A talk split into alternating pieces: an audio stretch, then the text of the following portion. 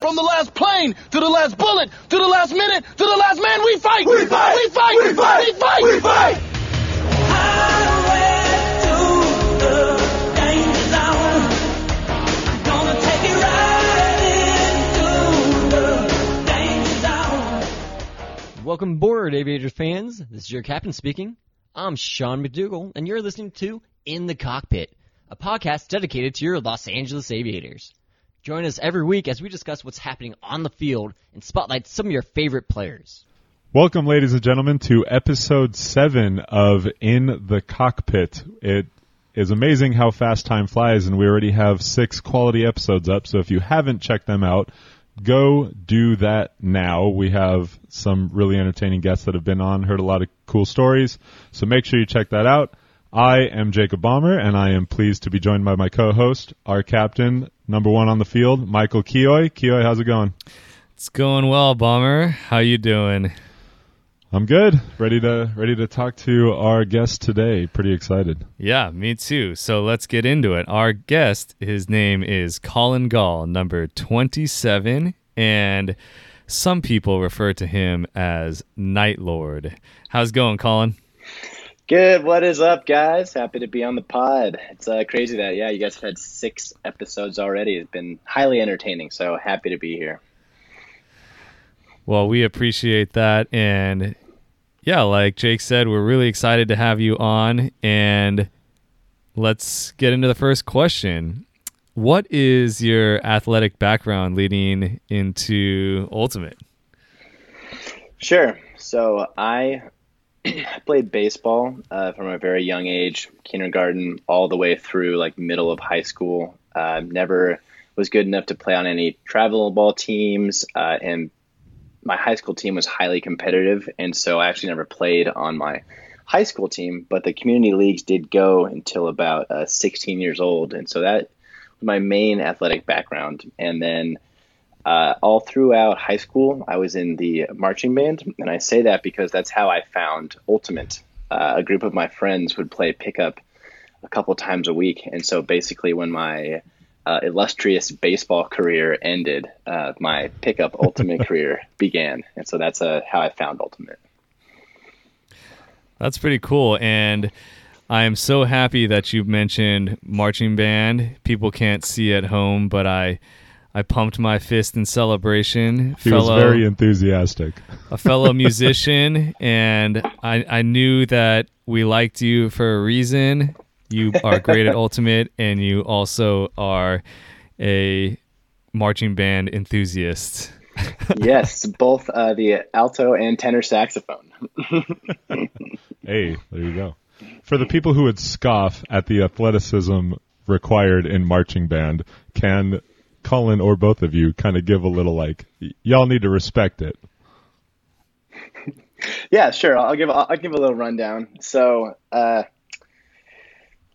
marching band definitely gets a little bad rap. Yeah, you know, from various you know movies and pop culture. Just it seems like um, something that doesn't require a lot of skill, but there's a lot more than just playing the music, which in and of itself is a difficult thing to do because when you're marching, you're memorizing. So we have these, you know, ten to fifteen minute shows where you have to have an entire scores of music memorized. Um, but while you're doing that, you are marching around the field to different marks, basically. So every measure, half measure, grouping of measures, whatever, you have a different spot on the field that you also have to remember. So not only are you memorizing and executing the music in tune and on time correctly, you're also memorizing and executing the spots on the field where you have to be at certain times, um, while also keeping the correct form. You know, form is super important, especially when you're going to competitions and being judged very meticulously on everything I just mentioned, plus a ton more things. So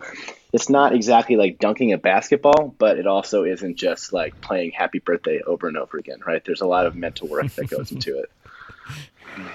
This is... So we don't want to hear any of you naysayers showing up and being like, nah, marching band, what a bunch of nerds. Like, you try to carry around a friggin' tuba on this field and do all of that correctly. It's tough. That could be our, our newest challenge. Instead of having tennis, Jake challenging people at tennis or or bocce ball or pool, ping pong, The next is going to be marching band challenging Colin. Dude, if you as if long you as I don't march... have to play the instrument, I would just I could do the walking around probably. That would be challenging enough. With we the don't want correct anyone form near me playing an instrument. Yeah, exactly. No, thank you. Um, uh, we've actually had a handful of people have a baseball background going into Ultimate. Why do you think that translates so well? That's an interesting question. Um, and my answer probably is going to surprise you. Uh, I mean, there's a mental aspect to baseball, but there's a mental aspect to all sports. Uh, but I've always said that the sports that most translate are basketball and football, in my mind. I think there's a lot of translation in uh, the defense in basketball, as well as like the spacing on the court for the offense. So if I was going to pick one or two sports that directly translate to Frisbee, baseball would not be in my top answer. Well, makes sense. Just in terms of movement on the field and whatnot, it'd be easy to just go with, well, you have to throw a baseball well, and that comes into play, obviously, throwing a disc. But yeah, but a disc yeah, is so no, unique. You know, the disc is so unlike any other object that you throw. Uh, baseballs, you very can very really, few straight lines. You can manipulate baseballs too, but you know, not exactly like a Frisbee. Yeah. So you have had the honor of playing on two of the most storied franchises in the history of Ultimate, the U C Santa Barbara Black Tide and the Santa Barbara slash L A slash SoCal Condors, um, and obviously a professional with the Aviators. What, like, do you have a list? Do you have, like, clear-cut moments? Like, what are some of the biggest highlights that you have had in your Ultimate career with those teams or outside those teams? Sure. So uh, the things that jump quickly to mind are qualifying for Nationals and then playing at Nationals. So I went to Nationals once with Black Tide in twenty ten, uh, and I went twice with Condors, once in twenty eleven and once in twenty thirteen. And it's pretty amazing the elation that you feel when that last point is scored and you know your team is going to Nationals. And that like that feeling can't be replicated. And so those are the ones that easily jump out to me. So what about um, do you have any, and this is kind of jumping the gun a little bit, but do you have any Aviator highlights specifically, and we'll talk more about what that means to you later, but do you have any pro highlights? Sure. So, I mean, obviously you always remember your, the first game you play. And so uh, my first season was twenty nineteen. Uh, we went down to San Diego to play the Growlers. I think we lost like nineteen seventeen or something in a really close game because um, all our games with them were close just because we know each other so well. But moments just like stepping on the field, uh, scoring first goal, first touch with the Frisbee, just everything. Um, in a previous episode, Jake, you mentioned playing in front of fans, which is a completely new experience. Mm-hmm. Historically, it's just like Frisbee players on the sidelines of a game if they don't have a game because it's a bye, right? Usually it's just the two teams that are there watching you play. And so playing in front of fans and like the first game in the A U D L is special. Also, the first time uh, I traveled to San Jose to play the Spiders that season, I had a really good game. I threw a few assists, got a few blocks, and that actually was the game of the week in twenty nineteen where we blew them out of the water like by like nine points or something. And so that was like a, not actually a start to finish. I think we might have gone down like a break or two because it seems like the Aviators offense always gets broken their first point. It's just like how it is. But that game was really special. Uh, First time playing against San Jose, being a big contributor on the D-line at that point in a game where we ran away with it. It was great. Yeah, those are some really good memories, and I, I remember that game specifically. You did play really well. Funny enough, I don't think I was actually on the field for that game. I think I just I watched it on the stream. Um, but, yeah, that's that's awesome. And you've had not only experience playing on the field, but you've done a lot of coaching now. And can you tell people a little bit about your coaching experience? And we also would be interested in learning about the difference between your coaching and playing and your thoughts on that. Yeah, definitely. So uh, I have coached Black Tide for the past four years, um, asterisk because of the pandemic, right? We didn't have a season and a half, basically. But twenty seventeen through this last year, I coached Tide. Um, extremely enjoyed it. Uh, I always had like a draw to coaching. Um, my last year on Tide, I was one of three captains. Um, I also captained Sundowners locally here in Santa Barbara a few seasons, and so it seemed like a natural progression. Um, I really enjoyed the strategy behind Ultimate, um, the X's and O's, uh, kind of like the chess match between two teams and two coaches, and I really enjoyed coaching.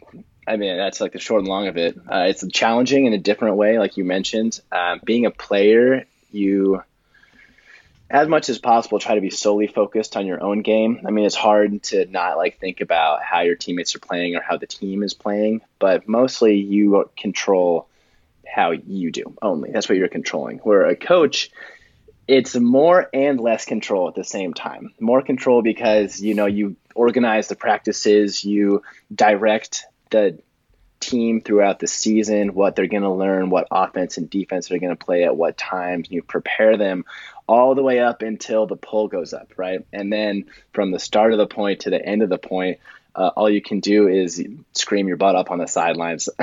And so it's cool to have all that prep and then see how it works and then adjust accordingly, right? Like, obviously you want to win. I'm an extremely competitive person. Um, I always have like, lose my voice at the end of a tournament when I'm coaching, um, but it's cool to see the fruition of all the work that you put into it, and that's just like scraping the, the scraping the tip of the iceberg.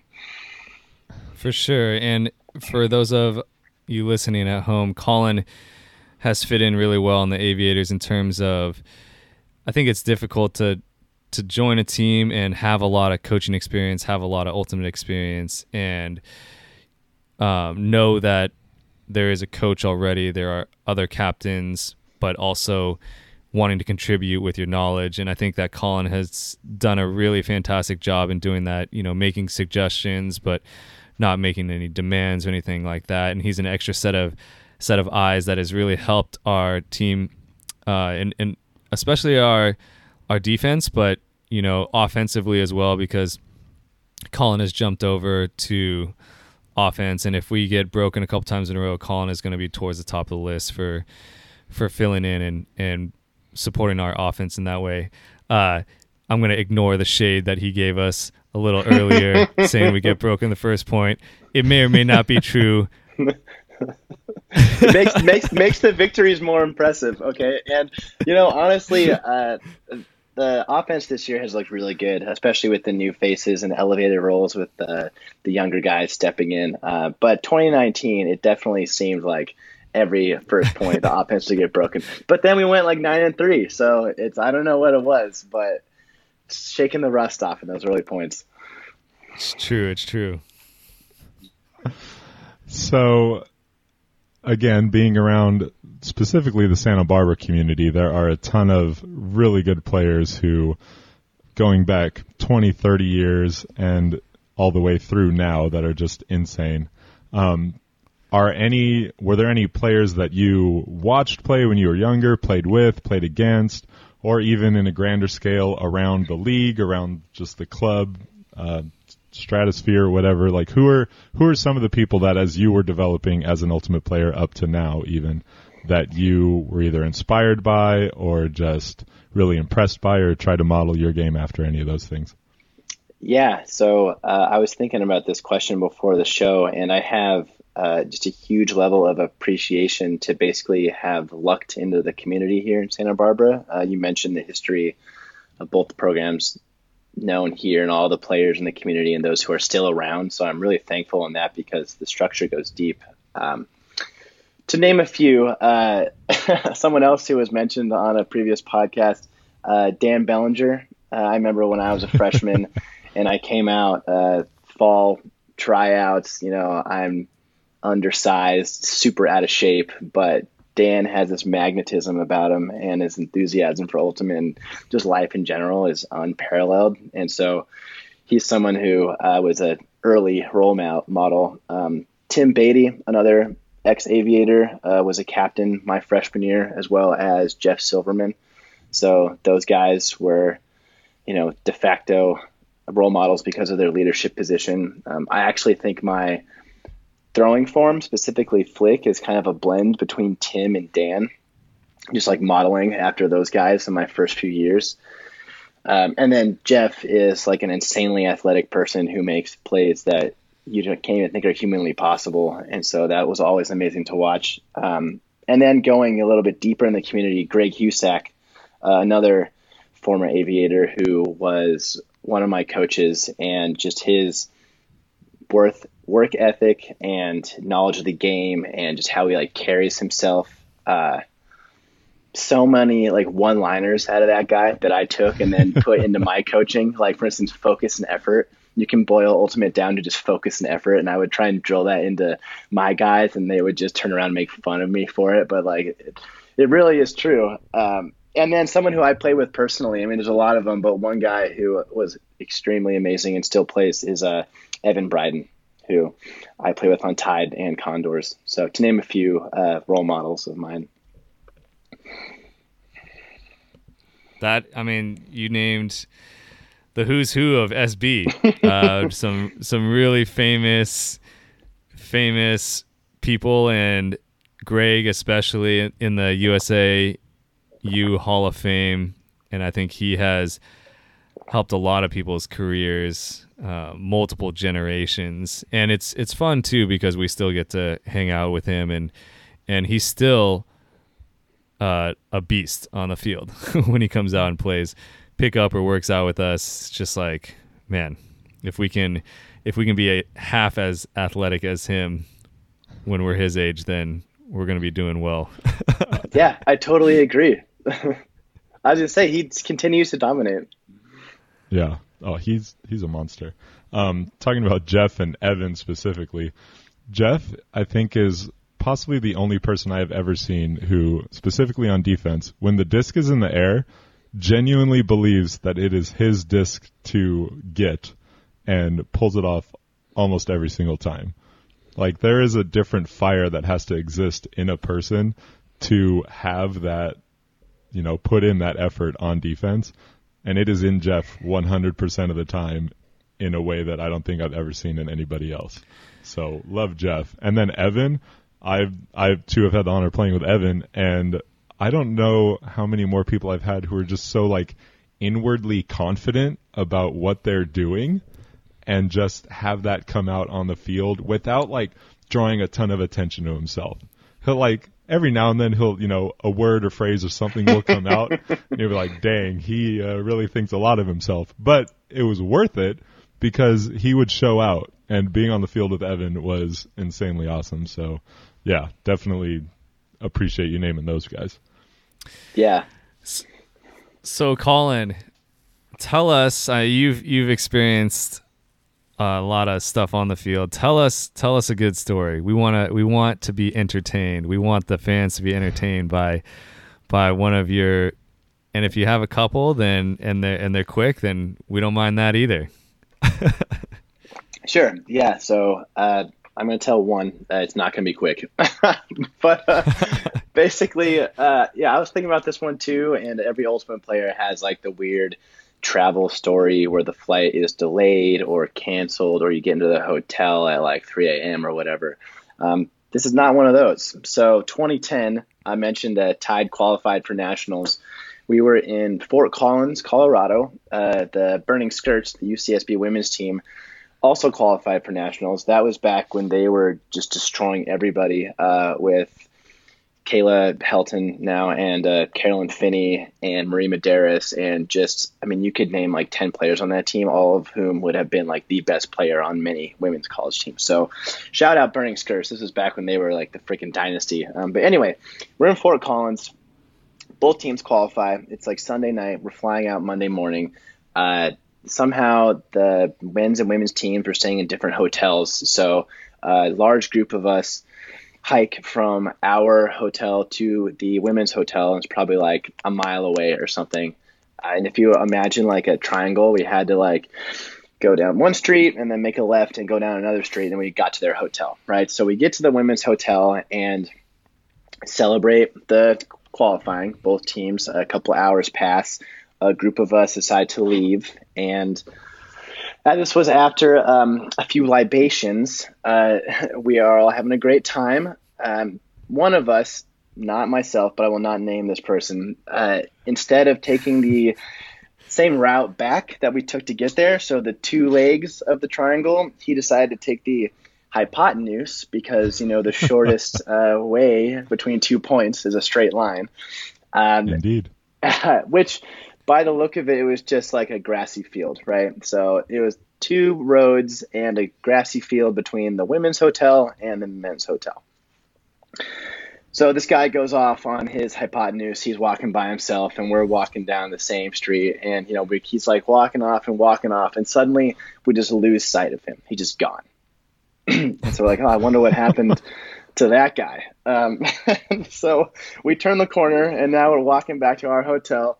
And uh, our teammate, that guy, comes out of the bushes, covered head to toe in mud and grass and a bunch of other stuff. Um, and he like joins up with our group, uh, and then we eventually make it back to our hotel. And so we asked him what happened. And so his version goes a little bit like this. Uh, he was walking on that straight line to get to the hotel, and the like grass around him kept getting like taller and taller. And so now he's kind of like fighting through this grass. And then all of a sudden he takes a step into nothingness, just blackness. And so he falls face first into just a body of water.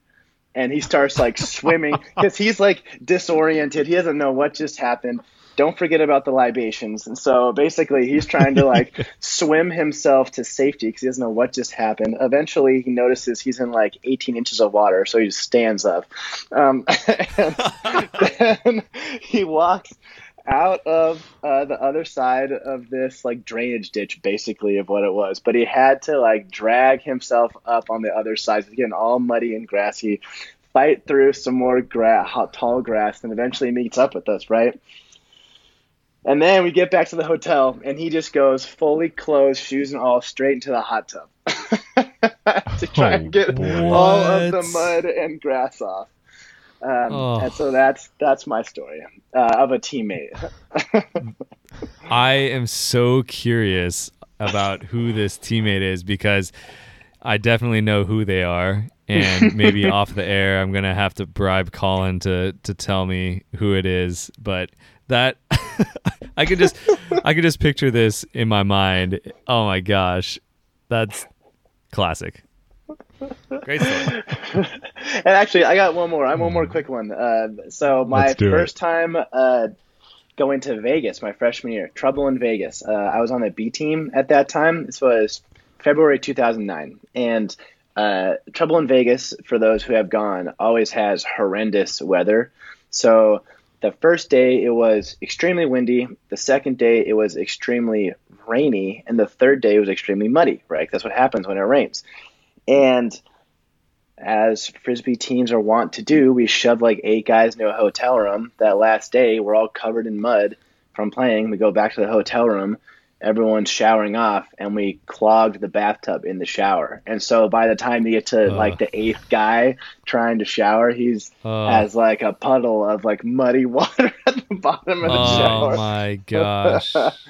Thank you, Trouble in Vegas.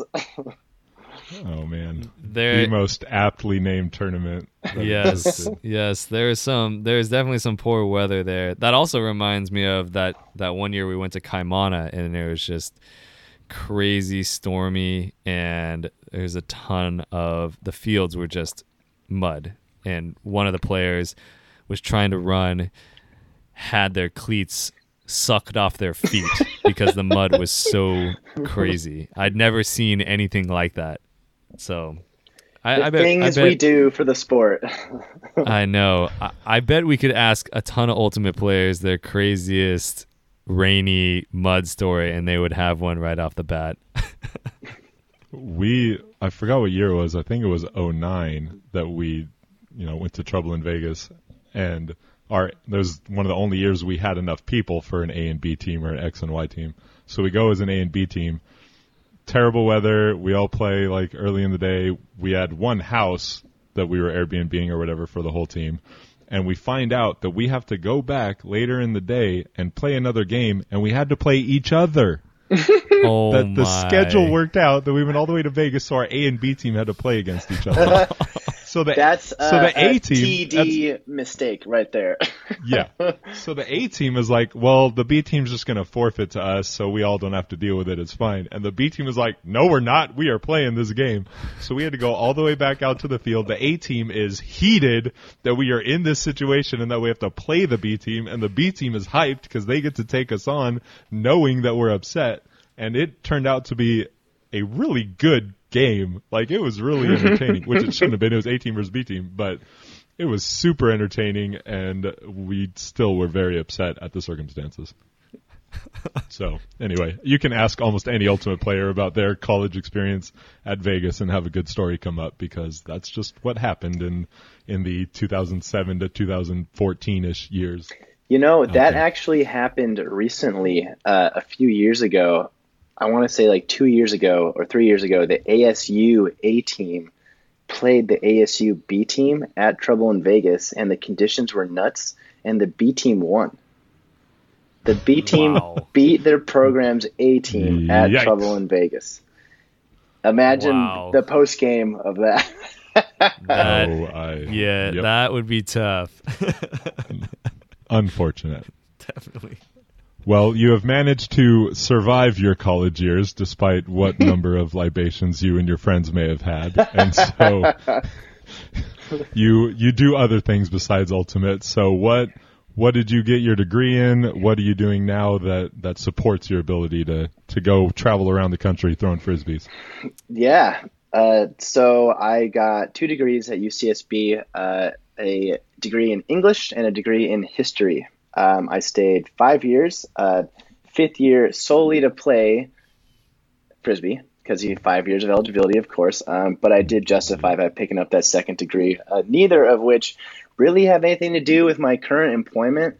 Uh, I mean, the humanities, they teach you how to effectively communicate, which is super important. Uh, and actually, I do do that in my everyday job, which is uh, I'm a customer success manager for a tech company called Snapwire. And Snapwire is a marketplace between freelance photographers and businesses. So for instance, if you are a Google and you want to have photos of Santa Barbara, you can use Snapwire to locate a photographer in that area that is vetted, and given the requirements of the project, the photographer will go out and take the photos, submit to Snapwire. Snapwire will make sure they meet the requirements and then turn them over to Google. And so my job is I have a portfolio of clients that I basically manage all their projects. Wow. That's really, really cool, actually. I had no idea. I mean, this I, is why I, I like this podcast. I don't know what any of my teammates do. Now I do. It's really cool because you're you're you're taking people that, you know, do this for a living, obviously, but are small time. They're not particularly well known necessarily, and this allows them another outlet to to make more money and continue their creative projects. They probably have lots of other side projects as well. So that's cool. I respect that. It's a really cool idea and uh, like symbiotic relationship, because yeah, we're not only supporting the businesses, but we are supporting the photographers, right? We are bringing work to the photographers. Obviously, they have to deliver, right? Like they can't just not provide the quality that we expect, but we are bringing them work, and uh, they in turn are bringing us work and supporting our business. So it is really cool. Yeah. Have you, have you had any particular projects that you thought were incredible? You just saw the photos and you're just like, dang, this is, this is amazing. Yeah, there it's a, It is very creative, and photographers continually surprise me. But one that comes to mind, uh, it was an alcohol brand, but they were doing uh, – trying to think how much I can divulge on this podcast. But basically, they were doing like more like an old-timey um, shoot. So it was like an eighteen hundreds in like a bar-type atmosphere. And so the photographer went and sourced a model that could fit the time frame, had them all dressed up in a suit from the era, took all these shots with like the alcohol on the side, but the guy's like smoking cigars or like playing poker and just being like a, you know, general like consummate man about town in this bar. But from that time frame and with the lighting and the editing, and it was all moody because that fit the brand's uh, guidelines, it just came out like really cool. That's that's fascinating. And you and you can work remotely. So have you have you felt like during this last year and a half, especially, the ultimate work-life balance has been going pretty well? Definitely, yeah. Uh, it's super thankful the ultimate is back. I really missed it um, during the pandemic. Uh, but because of the remote work, because it is a tech company, I actually have done a good amount of traveling. Weirdly enough, throughout the pandemic, like I went to New Hampshire and Boston and worked a few days over there. I've been to Orlando and worked there. Uh, took a trip up to Yellowstone and back where we actually weren't working, but I've been to the Bay Area a few times. Uh, so yeah, if you have internet and a laptop, you can basically work anywhere. So that's been pretty nice. Yeah, that's that's so awesome. I'm I'm jealous of all the people that can kind of pick up and do that for a week or two if they if they really want to. You can't you can't direct your band from a thousand miles away. Keely? Come on. Well, I, I I could have during Zoom for a little bit, but yeah, definitely definitely won't be able to do that this next year. Well, that's the hope anyway. I don't really want to do that. Yeah, for sure. All right, so Colin, you mentioned starting out your A U D L Uh, career and just, you know, specifically the fans and what that felt like and what it felt like to be on the field and get your first goal and all those things. Was there a moment that was like, wow, this is the pros, this is, you know, like uh, we were referring to it as a like welcome to the A U D L moment, because by that point you'd already been in a few big games. You talked about being at nationals and stuff, but was there like being on the field with or against somebody or something that like got said on a broadcast or just like anything? Did you have a very specific welcome to the A U D L moment at all? Yeah. Yeah, definitely. Uh, a few come to mind, uh, all from that first game. So we're playing the Growlers. Uh, scoring the first goal was amazing. Uh, basically what happened was it was the D point, because I played a lot of D in twenty nineteen, and, uh, other team turns it. We have the disc. We're working it. Eventually, we get to the end zone. Uh, Bacon has the frisbee, and uh, in like classic like Growlers fashion, they kind of like swarm the disc, right? So it's like pretty like quick stall count, right? So on the end zone, Bacon's got like three guys in his face. I kind of like creep to the back, and he throws one of those like patented like Bacon blades, where it's just like straight vertical, and so it goes up and down. And I caught it, and then I just freak out because it's like a break in an away stadium. Uh, so that was really cool. And then that was like first goal, you know, there it is. Um, second, welcome to the A U D L moment, which isn't as uh, sexy. It is there was another point uh, further on in the game. And again, on D-line, they turned it. Uh, there was like a foul or something where I went to like pick up the disc. And, you know, in club, when there's a turn on the field, you just pick up the disc, tap it, and go. And this is something that I've always like drilled into my teams as a coach. Like, don't let the defense set, just like pick up and go. And so that's what I did basically. Like, I got the disc and uh, I picked, like ground checked and tossed it up field. And then it's like whistle, ten yards back. You got to wait for the play to start again. And it was really funny because, uh, you know, now teammate Sam Fontaine was guarding me at that point. He's like, "What, you didn't read the rules?" And I was like, "I actually did read the rules front to back, and I still did that."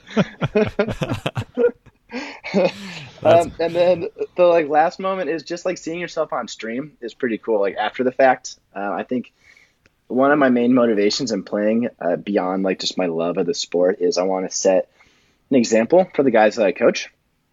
And so to be able to like know that you have people at home watching you who look up to you and uh, are supporting you in that way, who you have supported, uh, means a lot.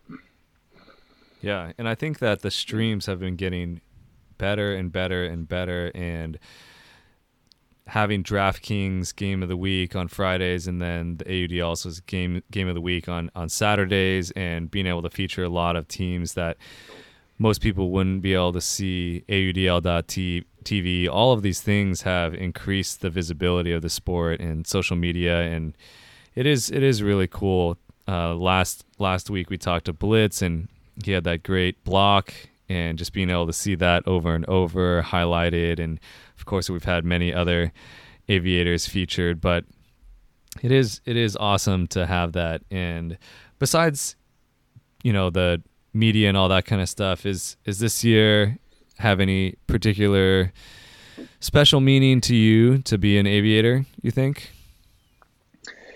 Yeah, so the pandemic and just like the halt of the world and ultimate through that, um, it was sad, obviously. That's an understatement, but like such a big part of my life was ultimate through playing and coaching, and then it basically was all just like taken away overnight. And so I have a lot of gratitude to be able to play again. Um, and I try to focus on that gratitude. I mean, you guys know and have talked about how our season hasn't exactly gone as we had hoped. And I definitely get like caught up in the moment and frustrated, and my competitive nature always comes out. But uh, to take a step back and to be able to see that I can play Frisbee with people who I care about against high level opposition, not wearing a mask, which is really nice. Um, I'm just really appreciative to be able to do that again. Mm. It's really cool. Really great perspective. And I think we're all in the same boat, very thankful to be able to play. And we still have a lot of games left. I think that's something we've also discussed. We can win a lot of games. And I think that's what we're going to get into next, is a little bit of a game preview of Austin, the second time and last time we get to play them. But this time they have to travel to us. So do you have any particular thoughts looking forward to this game, and maybe some adjustments that we need to make or anything like that? Sure. Yeah. So uh, Austin's an interesting team. Uh, they have only one at home. They've lost their road games. Uh, they have two against Dallas in Dallas this weekend, so that'll be interesting to see. They beat them earlier this season, uh, but you know Dallas wants some revenge for that. Uh, both those Texas teams, but specifically Austin, they have a ton of talent, uh, super athletic, but I think they're not very patient. I think they're a little bit uh, gunslingers, right, because they are so athletic. And our last game, as frustrating as it was to lose, we made some second half adjustments that led to a number of breaks. That third quarter that we played against them in Austin, we won the quarter by a large margin because of those adjustments. And so if we take those adjustments from that game, put it onto this game, and play just a more patient style of ultimate than what we're expecting of them, um, I expect us to have a lot of success. And that on top of, like, who knows how they're going to travel, right? They went to Seattle and San Jose and lost. Um, and in not close games. So I think the stars are definitely aligning for us. Yeah, and I think that we really want to have a lot of people there on the seventeenth. It would be huge for us to get a good home crowd. I know that when we played in Austin, they had a, a fantastic crowd. And, and when I see highlight videos and recaps, they always... Um, they always represent well in terms of the fan base. And I think that's one reason why they play well, is they feed off of that energy. And I think if we have a a big crowd cheering for us, that might take them out of the game a little bit. So, uh, yeah, Jake, remind the people when the game is. Because I, because I always nail this part. Yeah. Well, we got Saturday, it. July seventeenth, six p.m., L A Southwest College. Be there. Again, if you can't, for whatever reason, you can't be there in person, A U D L T V, get that subscription, and that helps out the league, helps out our team, and it helps you get a piece of the action. So we are really looking forward, um, again, to that opportunity. We kind of alluded to it a bit last week with with Blitz on the podcast and talking about, you know, there's a little bit of emotion going into this game. A couple of us may or may not have had some good Twitter interactions with one or two of the Soul players based on our last game. Um, So, you know, it's just, it's fun to build up some tension going into a game like that. So there's just that little added bonus for us to, to want to play better, to want to step up and back up some of, you know, the talk that we've put out there a little bit. We, we definitely could have gone further, but we, you know, we got some smart captains who suggested that maybe we, you know, focus on our on-field stuff a little bit more than our off-field stuff. That's why we have captains. Um, so yeah, no, we're, I'm really excited to see uh, how that plays out and what we what we can do uh, to get a little revenge. Well, and correct me if I'm wrong, but you weren't at the on the Texas trip. True. Uh, on the away games, and so the only Texas team that you've played is Dallas this year, and and we're hoping to get you for that game in Austin, so you can we can set a couple double teams. Like we talked about, that first double team is very, Successful very high percentage. So often. Very, very so high often. percentage. So, so yeah. I mean, heck, I would love to get a break right off the right off the bat, you know, first few points, set that double team. Who's gonna mess with Jake? No one. They're just gonna get stuffed and then we're gonna score. But do you have any other thoughts defensively that Or, I mean, just overall, Jake, about that? I just think that it's really cool to see how far the league has come. And Blitz was kind of talking about that a little bit last week. Just in, it's not just the same go out there, run this basic offense, run this basic defense, go. Like, this is a legitimate professional league where somebody has some innovation and then you have to react to it.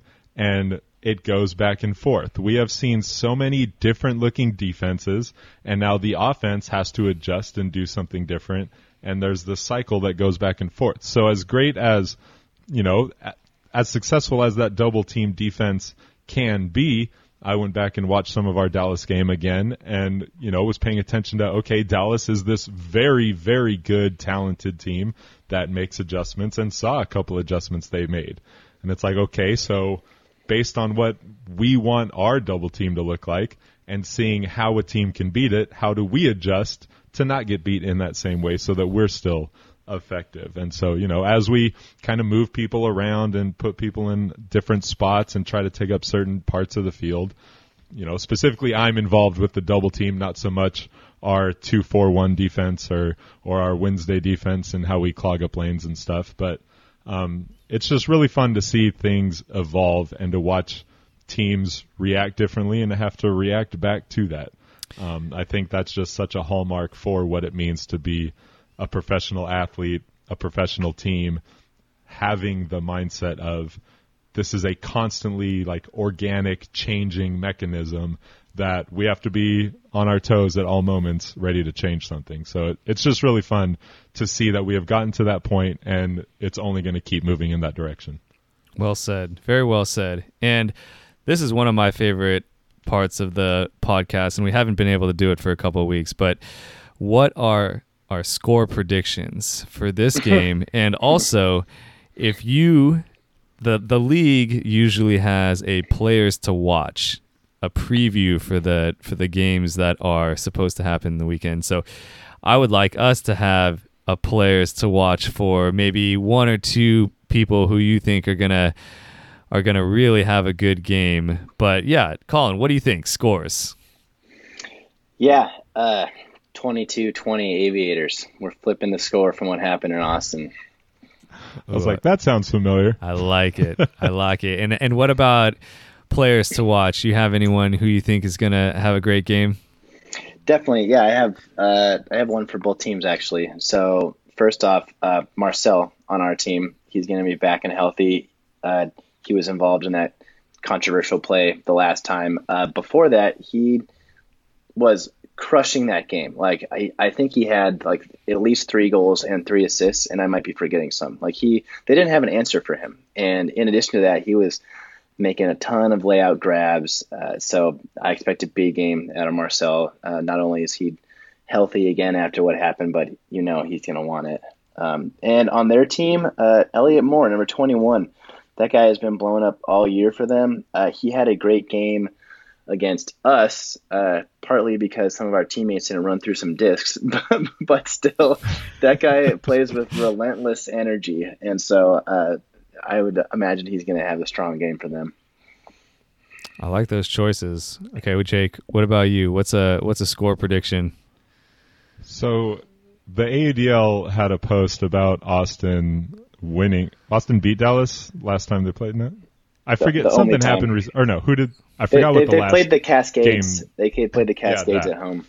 And so somebody made it a point to comment that like Austin might be the only team in the league, or maybe the team in our division, that has scored at least twenty-three goals. I think twenty-two goals in every game they've played.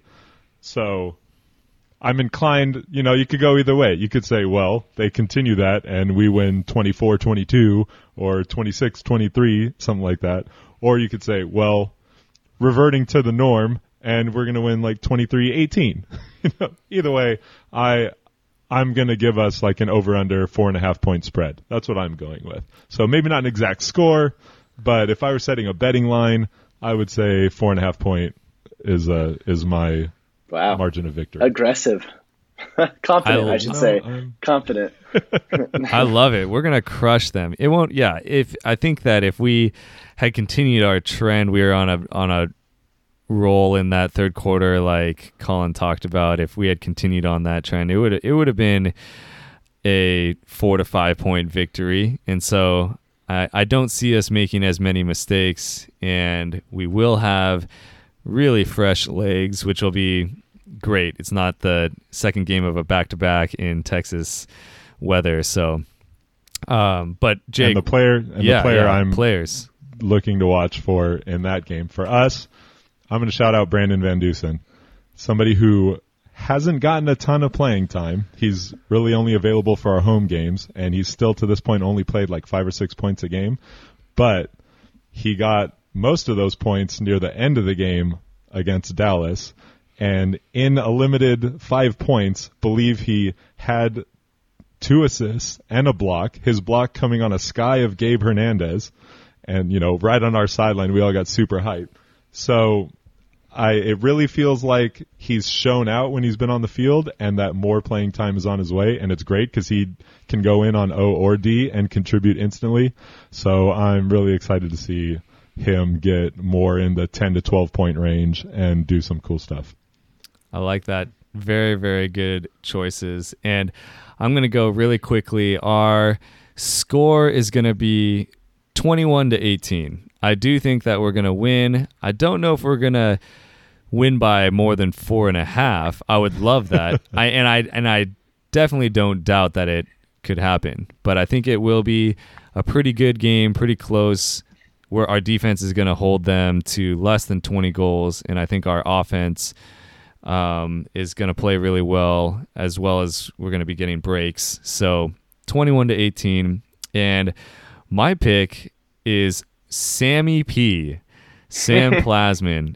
Let's go. I think that he has been a sleeping giant and plays great defense. Hasn't had a signature Sammy P huge layout block. He had a really good catch, a layout catch, to help us secure yeah. the game against San Diego. But we haven't seen that that big layout block yet, and I'm calling it. I'm calling it. He's going to have one of those that's going to fire everyone up. Um, and, again, our defense is going to crush. So I, I don't know about Austin, but I think if Joe Sefton plays, I think he's going to play really well. He's wily veteran, played for Sockeye for many years. He's just solid. He's he's gonna he's gonna play well. So it's yeah, his name's been said a lot, and he's been on a couple highlight videos already this year. So definitely, that makes definitely. Sense. So, um, yeah. Well, that's the game preview, and again, seventeenth Saturday, six o'clock, L A Southwest. It's gonna be fantastic entertainment. Get out there early. We're going to try to hang out with the crowd. I'm going to try to convince ownership to be throwing out some more discs and swag into the audience. Yes. So, yes. That's, free t-shirts. That'll bring them. Definitely. I know. We need more of it. We need more of it. So I'm going to, I'm going to try to get that going. But Colin, thank you so much for being on the pod, and it was great to learn more about you and, and your ultimate career, and it's been a pleasure to be your teammate all these years, and very excited to keep it going for the rest of the season. Thank you. Yeah, it was really awesome being here, and you know, like I said, I am grateful to play with both of you this year. It's great, and I do agree with you too. We got a lot more victories to come. Let's go. All right. Until next week, thank you for listening on the Aviators Airwaves. We'll see you.